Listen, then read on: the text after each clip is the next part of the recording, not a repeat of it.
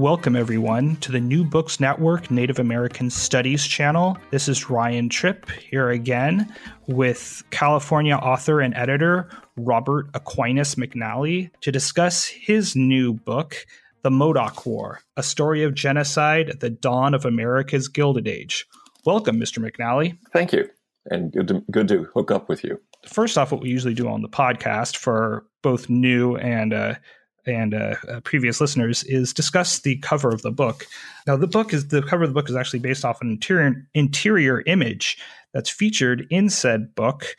Would you like to? Would you care to elaborate on your on both the photograph and your reasons for selecting it for the cover? Yeah, sure. the The photograph shows two Modoc captives at the end of the war. It was this photograph was taken. The war ended basically on June the first, eighteen seventy three. This photograph was taken within the first ten days of their captivity.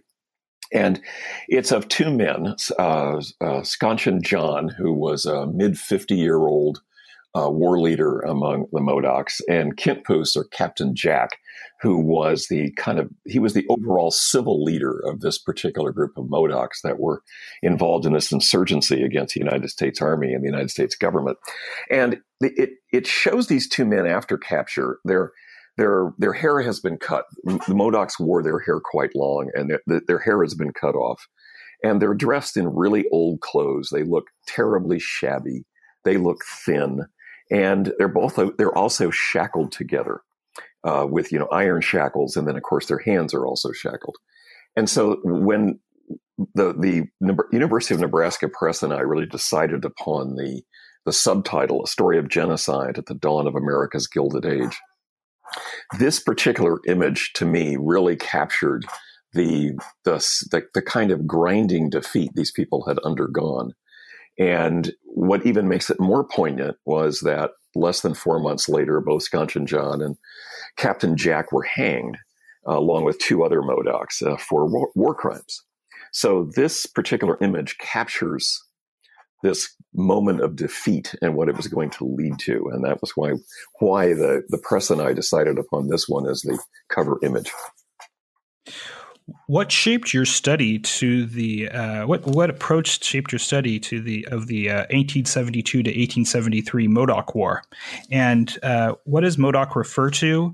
Uh, I know it specifically Lake of the Extreme South, and can you also touch on your approach to extermination and genocide in the context of the UN legal definitions of of genocide?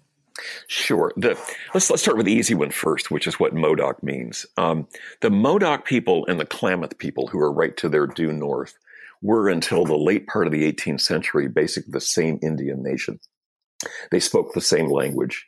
They con- they were sometimes rivals, but they were often in business together, um, like during the fur trade, and, and and also there was an unsavory part being a slave trade up along the Columbia River, and they and they intermarried a lot. Uh, but somewhere in it, right around 1780, 1790, um, the two groups separated and began to identify themselves as different, and the Klamaths live primarily around Upper Klamath Lake. This is right along the uh, border of California and Oregon in the upper Klamath Basin. The Klamath is a very large river that comes out of that area and then it goes all the way down into the Pacific. And uh, it's, I think it's the third largest river on the Pacific coast after uh, the Columbia and the, um, the Sacramento. And so the Modocs got the name the Modoc because in their language it referred to the south. They are south of the Klamaths. So they inhabited the southern range uh, uh, of this former, formerly unified nation, primarily around what is known as Lower Klamath Lake, Tule Lake, and Clear Lake. And there's a lot of little creeks and so forth in there. So that's the easy part. Um, the, the, how, the, how this book came to be is, is a long story, probably longer than you want to listen to. Um, that I, I actually started thinking about it 40 years ago. And when I was on a vacation and I ran into the uh, Lava Beds National Monument way up in this extremely lonely corner of California. And I learned that there this war had gone on, and I thought, wow, this I bet this would make a really good novel. And of course, then life overtook me, and I had to make you know make more money, and I had two boys and I was a single dad and so forth. And so I just put the, the story aside. And then when um, I got, I was able to stop working so much full time in around 2011. I really went back to it and I thought it would first be a, a kind of collage nonfiction book. Something, if Annie Dillard had written it, it would have been an Annie Dillard book. And then that failed very quickly. I realized it was a, a dead end. So then I tried the novel and I actually wrote the entire draft of a novel, 120,000 words. And it too, I realized, flopped it because it wasn't a proper novel. But in the course of going through the story, I realized it really was a narrative nonfiction.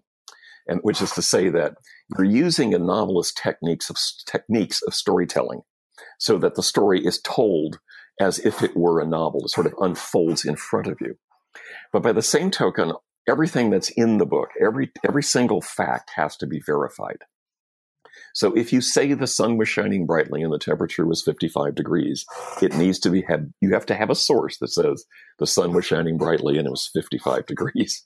So it it, it imposes a, a, kind of a, um, a sort of form or limit on what you can do with it. You have to write accurately to the actual facts. And it was as that curiously is what really led me to this notion of genocide. Um, at first, I kind of resisted that that notion, um, and it, it, you know it was almost too big a notion. Uh, but as I dug deeper and deeper into the story, it it was the only thing that really started making sense. And it's particularly when you look at the war, how it started. In a way, it goes back all the way to at least 1846. And then it doesn't really end in 1873. There's a lot of stuff going on, repercussions of this war that stretch well up into around 1880. And so when you look at that whole period, you begin to see that there was a concerted, often government backed campaign to wipe these people out and to, to exterminate them and to dispossess them from their land. Um, you can see it in the the basic statistics of the whole thing in in 1846, which was when California became um, an American possession. Uh, it, there were somewhere between one and two thousand Modoc people. Uh, in the 1850s, there were a whole series of uh, militia campaigns that went up into northeastern California, whose purpose was to exterminate Indians. And we don't know exactly how many people they killed, but by 1864, when all the Modocs gathered to negotiate a peace treaty and to set up what is known as the Klamath Reservation, there were, they were down to fewer than 350. And this was a result of a combination of epidemics. There was particularly that measles epidemic in 1847, a whole series of militia campaigns, and then consistent harassment and often murder by white settlers moving into the area. And so that's what led me to the notion of genocide. And um, there have been two books written about the California genocide that were just coming out as I began this book. Um, very scholarly works. Uh, one by a guy named Brendan Lindsay called Murder State, and the other one called An American Genocide by Benjamin Madley. And they both looked in this very rigorous way that historians do at whether what happened in California between 1846 and 1873 conforms to the UN definition of a genocide, uh, which of course wasn't actually um, a crime until 1848, when, excuse me, 1948, when it was adopted by the UN. And so that, so this is a kind of a hindsight. It's a matter of looking back at this part of our history to determine was this a genocide? And my answer is yes. And the word that was used officially, or you find it in a lot of newspaper accounts, you find it in a great many political speeches of that time, particularly in the 1850s and 1860s in California, is the word extermination. And that that was that was the official policy of the state of California towards Indians in that period. And um, it had a tremendous effect on what happened to the Modocs. So that's that's the the, the, the long answer to that particular um, to, to your question. so let's discuss um, some about the events leading up to the Modoc War. You argue in your book and you argue in your book that in 1849, after a measles epidemic, continued U.S. emigration into the uh, Klamath Basin, the Modocs began to fight back by attacking wagon trains at a place called Wagagana, or Little Canyon, and later known to Americans as Bloody Point. What exactly happened at Bloody Point? And yeah, how did something US, like that. Yeah. how did U.S. reprisals buttress the idea that genocide was the point and purpose of California's mid-century posses and militias? Mm-hmm. If possible, can you touch on uh, the machinations of the how you, desc- you what you you describe as the two Jessies as well? Sure. Uh, yes. Go ahead. As well as, of course, uh, rumors of sexual slavery. Um, um, in the in the sort of this milieu of the events leading up to the Modoc War. Okay, let, us go this one kind of chronologically. You're right. In in it was not until 1849. At first, the, the Modocs there was a large amount of, of settlers began kind of passing through the Modoc territory beginning in 1846. That was a year that the Applegate brothers, who were early um, Oregon pioneers, Americans. This at, clear back in the time when Oregon was not clearly an American territory um, organized or and, and surveyed a uh, immigrant route that went from southern Oregon, excuse me, all the way to Fort Hall in Idaho. It's kind of an alternative to going up around on the Columbia River and then coming south. And that began bringing a lot of people in through the Modoc country. Um, the, the first really bad repercussion of that was this measles epidemic, which was because, you know, these, these immigrant trains of the time were sort of like um, they were like public health crises. I mean, they, they, they were leaving, you know, dead animals, lots of feces, both animal and human. They were uh, contaminating the water, cutting the firewood, shooting game. Um, they often traveled with a lot of cows and horses or oxen, sometimes pigs, and these were eating up all the land, all the the the, the pasturage, many of the root crops that the Modocs depended upon. And so in 1849, they began fighting back, and they did it at this place called uh, Bloody Point, which is right on the eastern shore of Tule Lake, and it's on the on the immigrant route. And it was a spot that the immigrants had been crossing up on a very high plateau, which was very arid and a kind of a, hard place to get wagons down. And they would come down to Tule Lake, and there was this lovely green meadow and um, that was a great place. It looked like a wonderful place to camp. And they didn't pay attention to the fact that it was a pretty narrow strip and there was almost no way in and, and there was only one way out. And so the Modocs could slip in there and slip in at night, hide themselves, and then ambush the wagon train uh, at daybreak. That was kind of their favored mode of attack. The, we, the, the curious thing about all this is we don't actually know how many wagon trains they attacked nor how many people they actually killed. Uh, there was a number that flew around during this period of 300. Yet the guy who came up with it, who was a uh, an officer, senior officer in the Oregon militia, says flat out that it was a padded number. He took this factor and that factor and added them together and multiplied by five or something like that, and he comes up with this number of 300. There, there's no doubt that there were attacks on wagon trains, and there were definitely people killed but there were no 300 people killed. Uh, for one thing, the Indians were only equipped with bows and arrows, and they didn't have guns. And most of the immigrants had guns, so they had to catch them, basically, you know, catch them, get the drop on them, and then attack. However, uh, as you can well imagine, these attacks caused considerable panic in the settler communities in southern Oregon and northern California. And um, that was the reason why these militias were organized. And there also among these, these rumors of the attacks were uh, stories of sexual slavery that Modoc warriors or fighters would capture young white women and hold them as sexual slaves. And uh, this story, you know, obviously gave a particular pretext to attacking back because it was not only that they were defending the wagon trains, but they were defending a sort of idealized Christian white womanhood. Whether that actually happened, I doubt it, simply because these particular stories seem to go across the country. There are stories of sexual slavery by Indian men uh, that you can find from the East Coast to the West, and, and they they are strangely repetitive, even as it is that the cultures, different native cultures, vary considerably. But it was like the attacks on wagon trains. It provided this pretext of, of defense, a sense of innocence, even as the militias organized and went up into the to the arid steppe country of northeastern California looking to kill Indians.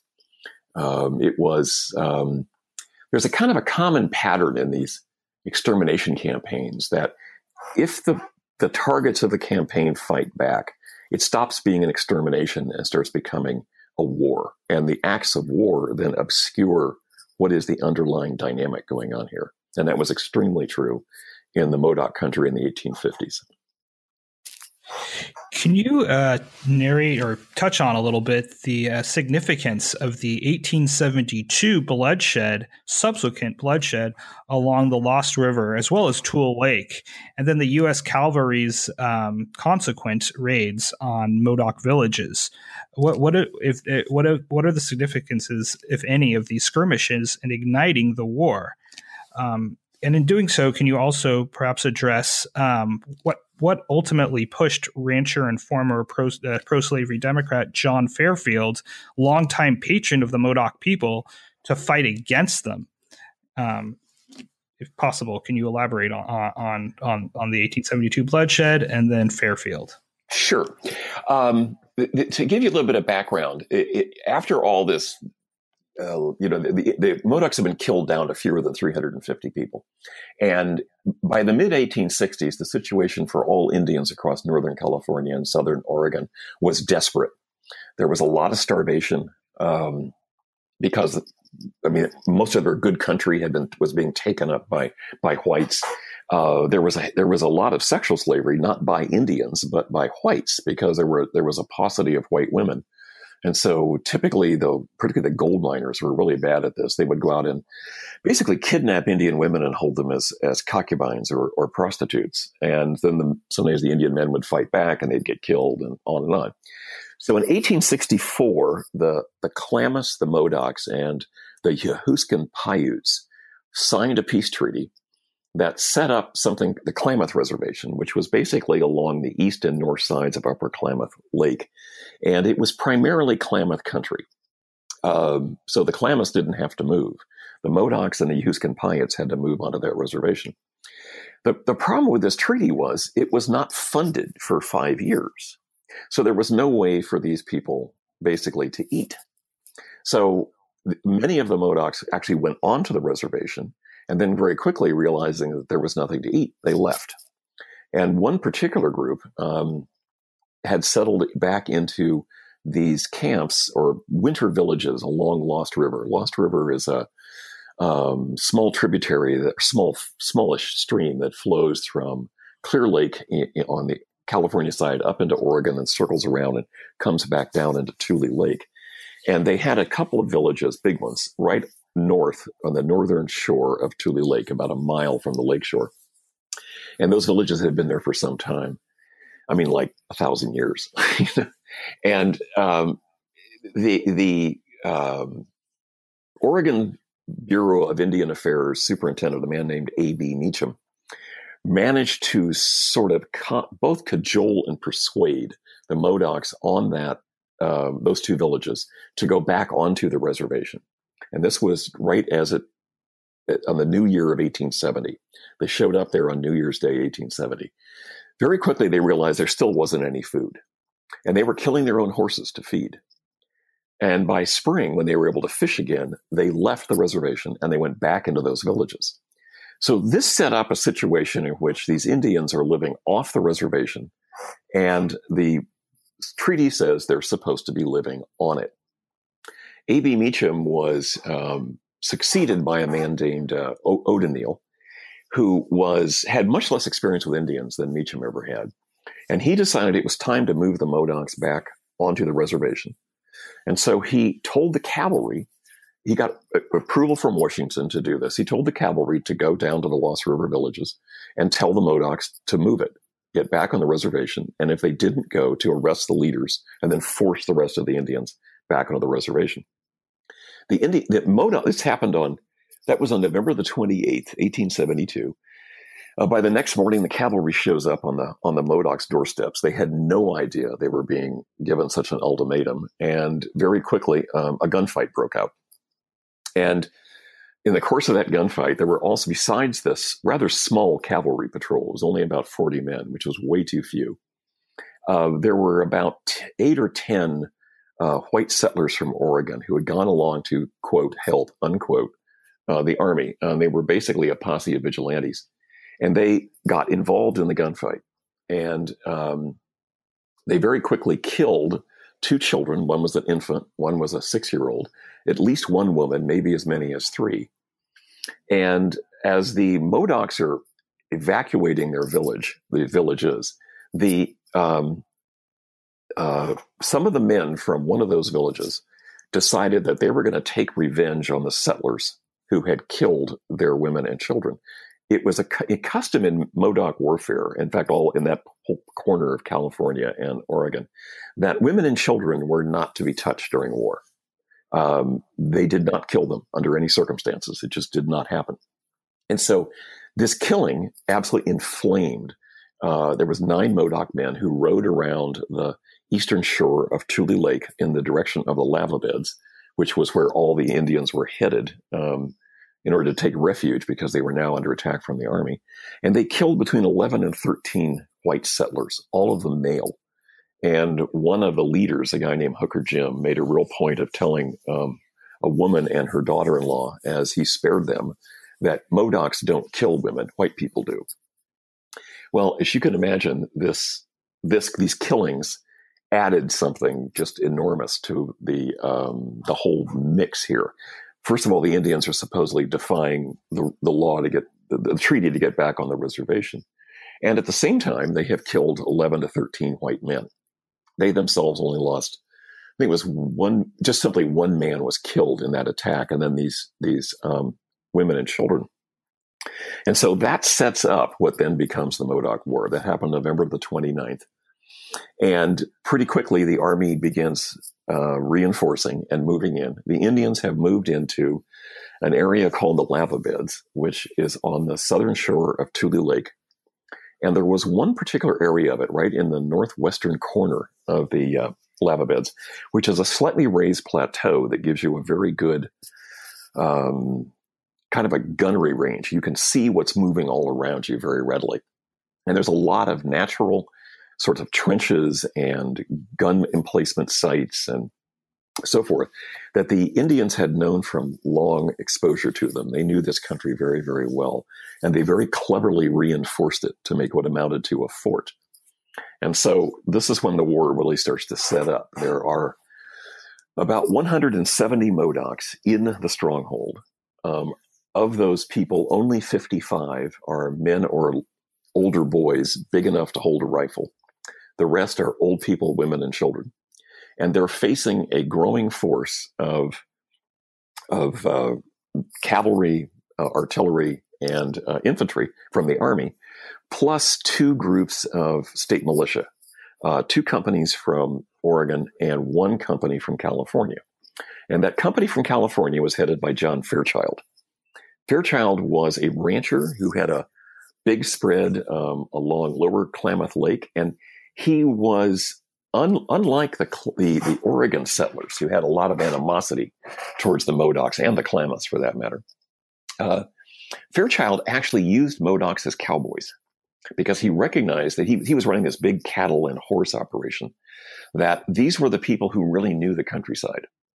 And so if he if he lost the animals, the Modocs would likely know where they were. And so he used them as cowboys, and he had a perfectly good relationship going with them, employing them. Many of the people who were living with him actually learned to speak English, worked in his house. Uh, but when the war broke out, there was this kind of horrible thing that happened in the Klamath Basin where everybody had to choose sides based on race. And so here's Fairchild, who has been friendly with the Modocs, uh, actually employing them as cowboys and house servants, finds himself leading up the California militia that is involved in the very first attack on the um, on the stronghold in the middle of January of 1873. Um, and he found that experience so distasteful that he swore he would never do it again, and he didn't.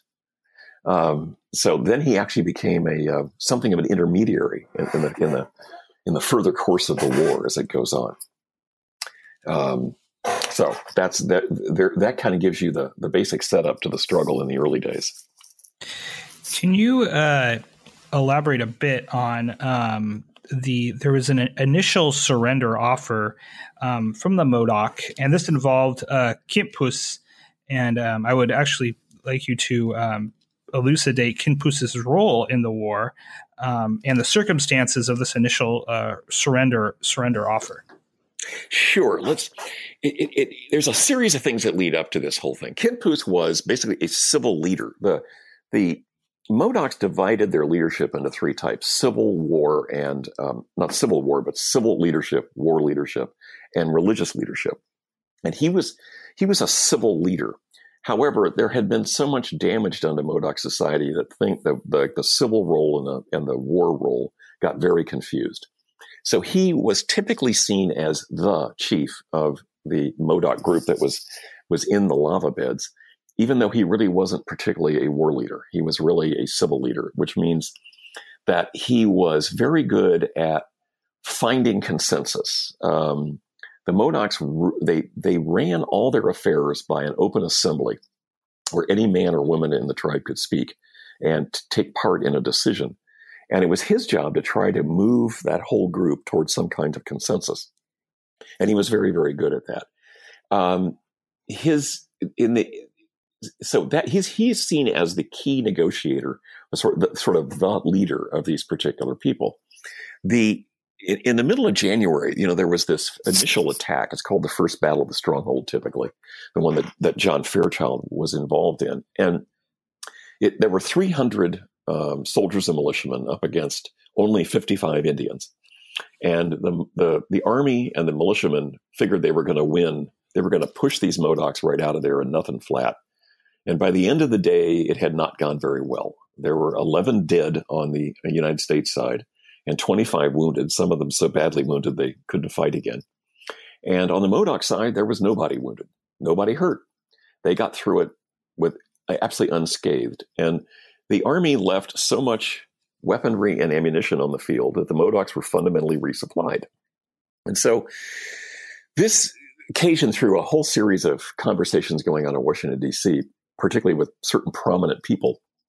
Um, from Oregon who were there because they they were um, in Washington because of the uh, meeting of the Electoral College to to validate the election of U.S. Grant to his second term. They convinced the Department of the Interior and then uh, the Army, William Tecumseh Sherman, that it might be better to get the Modocs out of the lava beds by means of negotiation than it would be to try to dig them out militarily.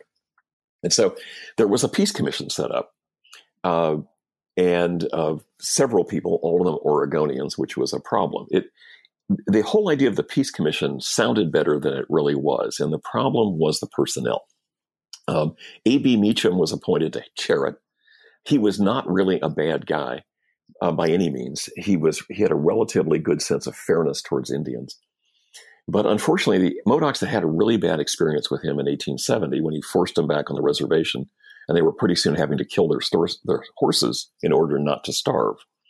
There was another guy named Jesse Applegate, and Jesse had a, a plan, a major plan with another with a landowner named Jesse Carr. They were going to build this huge uh, cattle ranching operation between Tule Lake and Clear Lake, and to make that work, they had to get rid of the Modocs.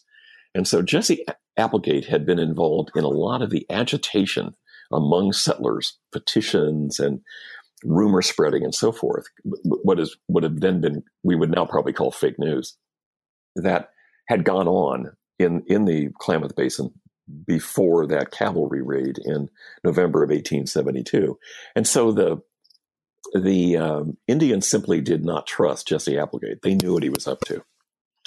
So they began a kind of a series of attempted negotiations um, that were done curiously. There was never a meeting until the very end between the whole peace commission and the Indians. There were various um, go betweens who went back and forth. At, at one point, you're right, it did look like the Indians might surrender. Um, And there was an offer made uh, by Kintpuash uh, that the Indians would come out on a certain date and they would show up and they there would be some kind of settlement. Um, he, the Indians didn't show up. So then they repeated this offer two days later. And once again, the Indians didn't show up. And it's not really clear what was going on at that time. Um, it, it, probably is the case that there were struggles within the Modoc community about who was speaking for whom. There was one group, Kintpuash being the most prominent of them, who really wanted to surrender. They wanted, he felt that they were between more between a rock and a hard place, and whatever happened, they would be destroyed.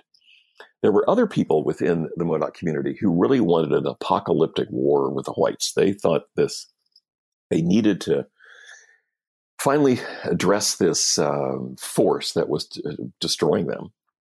And um, they kept pressing for warfare at the same time. And there was also, it need to be said that the particular offer of their surrender was extremely unclear. Um, it was unclear where they would go. Would they? They would not go. They could not stay in Oregon because of those killings of the settlers. Would they be sent to Arizona? Um, would they be sent to Oklahoma? And what would happen to the men who had killed the settlers? That was an open question that was just sitting there, and there were rumors going around, spread actually by a guy who worked for Jesse Applegate, that um, the Indians who had killed the settlers on Tule Lake would all be hanged. So that, of course, took away any particular motivation among those men to surrender. And so, therefore, the whole surrender offer just simply collapsed. Um, that set up what that happened on, on uh, Good Friday. Yes, uh, the peace tent killings. Yes, and the the revival of war. Can you uh, uh explain uh, the the events leading up to, and then the actual peace tent killings on uh, Good Friday, and then the subsequent battles um, involving, for example, a curly-headed doctor and his uh, his uh, ghost dance. Um, yeah. And in addition, can you touch on how uh, U.S. print cultures, newspapers, and journals uh, advanced uh, the U.S. cause, or or what role they played in the Modoc War? Sure, that's you asked me a lot there. Let me see if I can keep it straight. I'll keep my things straight. Okay. There were a whole series of things that led up to the peace tent killings. And um, as, as, you know, there, there's this distrust now going on with the with the uh, uh, with the peace commission, and given that level of distrust, uh, General E.R.S. Canby, who was the military commander of the District of the Columbia, so the the West used to be decided up in these large military districts, and he was the commander for that group, and he was therefore the basically the supreme commander on the ground in the Modoc War. He began taking over more and more of this negotiation. And can be too. He's a little bit like Meacham in that he's not a bad guy. He's not an evil man, but he had a hubristic sense of his own understanding of Indians. And he didn't, he seemed to think that they were always going to trust him no matter what he did. And so there's a ceasefire all during this period of, of negotiation. And he uses that to reinforce his forces. He's bringing in more soldiers. They go from around 300 to in excess of 900. He doubles their artillery capacity. He adds boats that can go back and forth across Tule Lake and semaphores, and so they can send signals. And there were two camps of the soldiers, two, one on the eastern side of the lava beds and one on the western side. And he moves those two camps from five or six miles away on each side to only about a mile and a half. And so the Indians are really beginning to see that what he's doing is setting up to start the war again. That's how they perceive this. And and what made it the thing that the curiously seemingly small incident that broke the camel's back was that right in the beginning of April, um, a cavalry patrol was moving from that eastern camp to the western camp. And they bumped into a number of Modocs, uh, unarmed, who were out grazing about three dozen horses. The cavalry grabs these horses and rides off with them, leaving these Modocs to scream and yell about it. And next day, um, some of the Modocs showed up in the army camp because, again, there was a truce going on. And they say, Where are our horses? Why, what did you do? And Canby tells them, Don't worry about it. We'll take good care of the horses and you can have them when you surrender. This infuriated them. And there was a uh, Modoc woman whose name was Toby Riddle. She was married to a white man. And She spoke both English and Modoc, and she told Canby that the Modocs would never again trust her, tr- trust him, excuse me, because of that particular violation of faith. And so this this conflict going on within the Modoc camp between those who really wanted war and those who wanted to surrender really came to a head.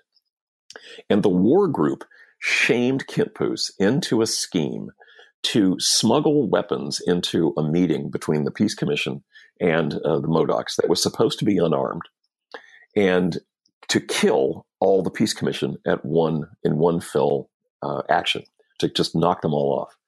Their logic apparently was based on Modoc war custom, which was in a in an Indian war in that part of the world. If you were able to kill the other guy's leader, they would probably pull, withdraw from the battlefield.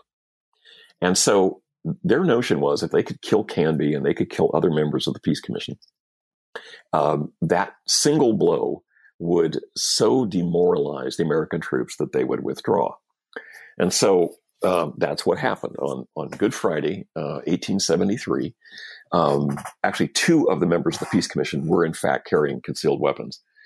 Uh, the Indians, uh, there were six or eight of them actually involved in killings smuggled smuggled they carried uh, guns under their clothes got into the peace into the peace tent or outside the peace tent pardon me in this meeting with the commission drew the guns. And when the smoke all cleared they had killed canby and a new member of the peace commission named uh, eleazar thomas. And ab meacham was very badly wounded and mutilated and um, left them for dead. And of course this caused an absolutely huge outroar um, in the press because th- there was this what would you call it? Like a trope that constantly went through the press coverage that the Indians were fundamentally savage and bad and whites were fundamentally civilized and good. And so a situation in which the Indians had by means of trickery killed a general and killed a minister just made this war something uh, um, even worse than it had been. It it made the war cosmic. Um, that's a word I borrowed from Mark Juergensmeyer as a sociologist. I, I, actually knew Mark in graduate school many years ago, and he talks about it when a, when a war gets up so that it is a struggle between universal forces of good and universal forces of evil. That it's you know it's sort of like Paradise Lost in dubious battle on the plains of heaven, and that's what was going on now. And that had been fed lar- to a large extent by the way the newspapers were reporting the war. And when the so they, for example, uh, very quickly, the New York Herald, which was on the ground for the entire war, uh, began talking about Canby and Thomas as martyrs to the cause. And they put them in this sort of heroic Christian light against these very dark and evil people who had who had treacherously murdered them. And so that for, where the, the Modocs utterly miscalculated what was going to happen. And instead of demoralizing the military, it actually um, energized it, uh, where they wanted this revenge. And uh, that set up the second battle of the stronghold uh, that started just three days later. And this time now, because there's more than 900 troops, they were able to by the second day, cut the Modocs off from uh, Tule Lake, which was their water supply. And the Indians, this is something that still amazes me. On the second night of this battle, at a little before midnight, before the moon came up, all one, about 155 or 160 of this 170 odd people inside the inside the stronghold slipped out, and they had horses, they had dogs, they had newborn babies, and within 100 yards of them on one side were Warm Springs Indian Scouts. And within 100 yards on the other side was a cavalry unit that was had been around before. These guys were not newbies. And the they were never detected. and the Indians were able to hide out in the southern part of the lava beds for the next two to three weeks. So they evaded capture. And curiously, in that next period, they actually set up the worst military loss of the entire war uh, when only about 25 Modoc fighters ambushed a patrol that was three times their size um, at a place called Sand Butte and managed to either kill or wound half of that group of that patrol, including every single officer. It was just an absolutely amazing defeat. Um, but by that point, and, this, and that was largely engineered by Scarface Charlie, who was um, a very brilliant battlefield technician, tactician, I mean. But that was kind of the last hurrah for the Modoc fighters. They set up a, they tried another ambush uh, about two weeks later, uh, first part of May, at a place called quite wonderfully Sore Ass Lake, and it went completely awry. Um, by the, only one Modoc was killed, but it went really badly, and the army really, for the first time, stood up and fought back against the Indians. And all these months they had been living out in the open, uh, being poorly fed, um, not housed properly, poorly clothed, really began taking a toll. And that battle is really that's the last true gunfight of the of the Modoc War, and it's the one that really signaled their breakdown and eventual surrender.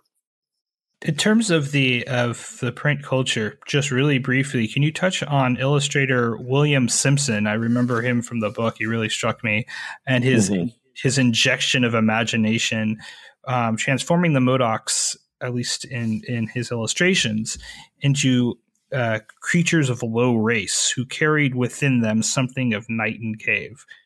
Yeah, Sure. Simpson is a really fascinating guy. I agree with you. I just had to get him into the book. He's, he's a fascinating man. He, he was a, a, British war correspondent who was also an illustrator. Uh, he was clearly a better illustrator than a writer, but, but he often went into war zones and he would send back reports and he would, this is before, before photography became nice and portable. So he would do these uh, pen and ink sketches and, and sometimes watercolors. Um, he did some famous paintings, uh, one of them being the, the charge of the Light Brigade in the Crimean War.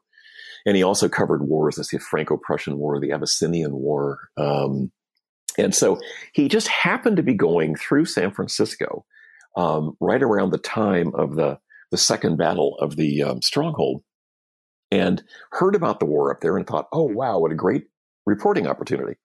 So he headed north and he uh, there was a, another Britisher there, a guy named Edward Fox, who worked for the uh, New York Herald, and he and Fox struck up an immediate friendship because they were both Brits.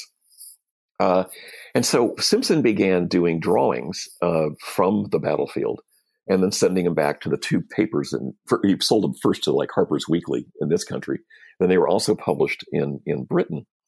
And what is curious about these drawings is the, the way that he draws them more from an imagined idea of what the Indians must have looked like than from the Indians who were actually there.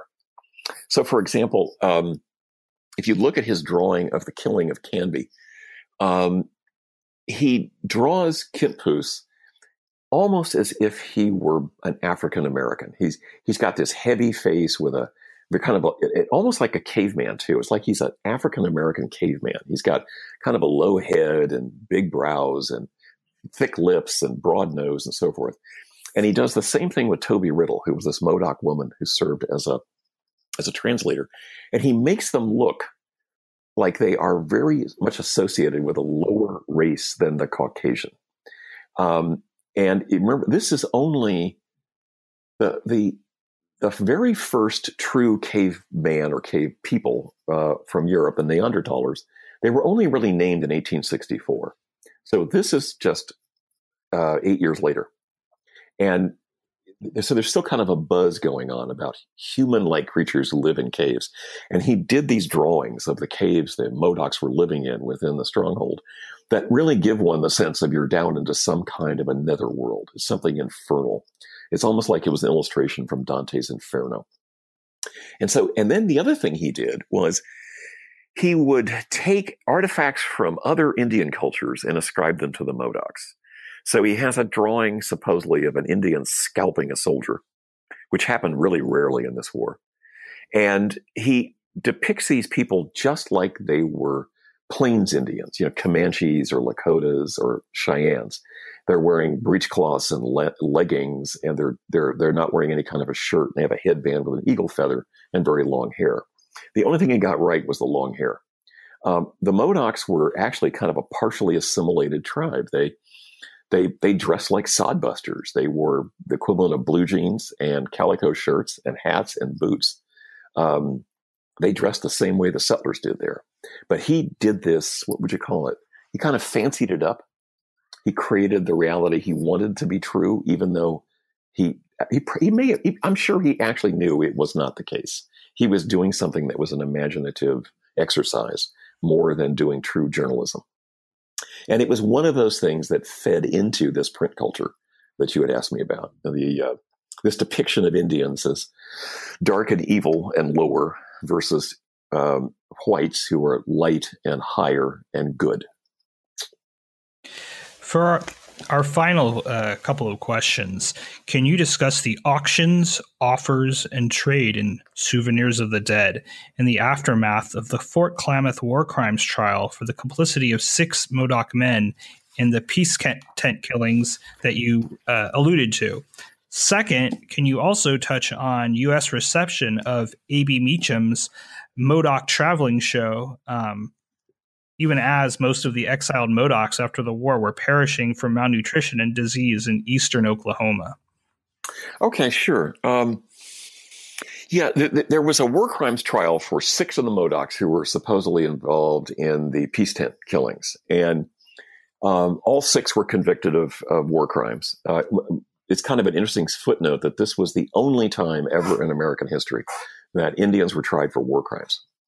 Um, why weren't they tried for murder? Well, reason curiously was that would have allowed the state to try them because murder is a state crime, not a federal crime.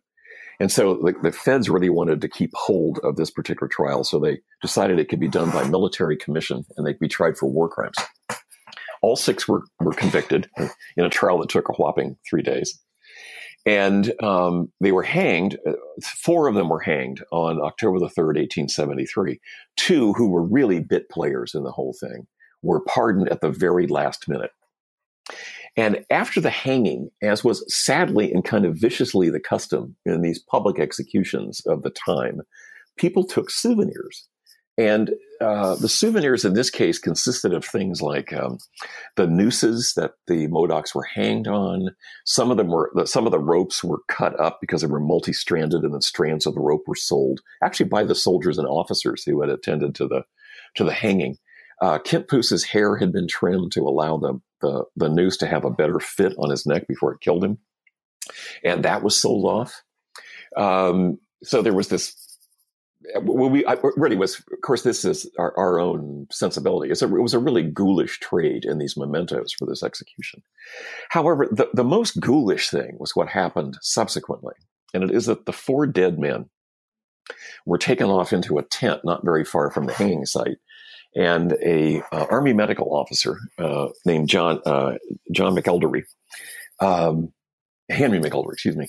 He decapitated all four of these guys. He cut their heads off and then he went through the whole process of skinning out and preserving the skulls, which were sent to the Army Medical Museum in Washington, D.C. about three weeks later. And they were on, they were sort of in the collection of that particular museum uh, clear up until the early 1990s when they were repatriated. And this was a supposedly scientific collection of native skulls, which actually served no particular native, no particular scientific purpose but it did. Uh, to me, it was it's a, it was a stunningly dehumanizing thing. It was essentially a government souvenir of these particular executions. Um, at the same time, the the there were 153 surviving Modocs who had been held in kind of concentration camp conditions at Fort Klamath in Oregon, where the hanging happened. And they were all sent some of the way by cattle car to a um, reservation in northeastern Oklahoma called Quapaw and conditions there were pretty bad. Um, there there was often wasn't enough to eat. What there was to eat was generally poor quality. There was no medical care, and the Indians began getting sick.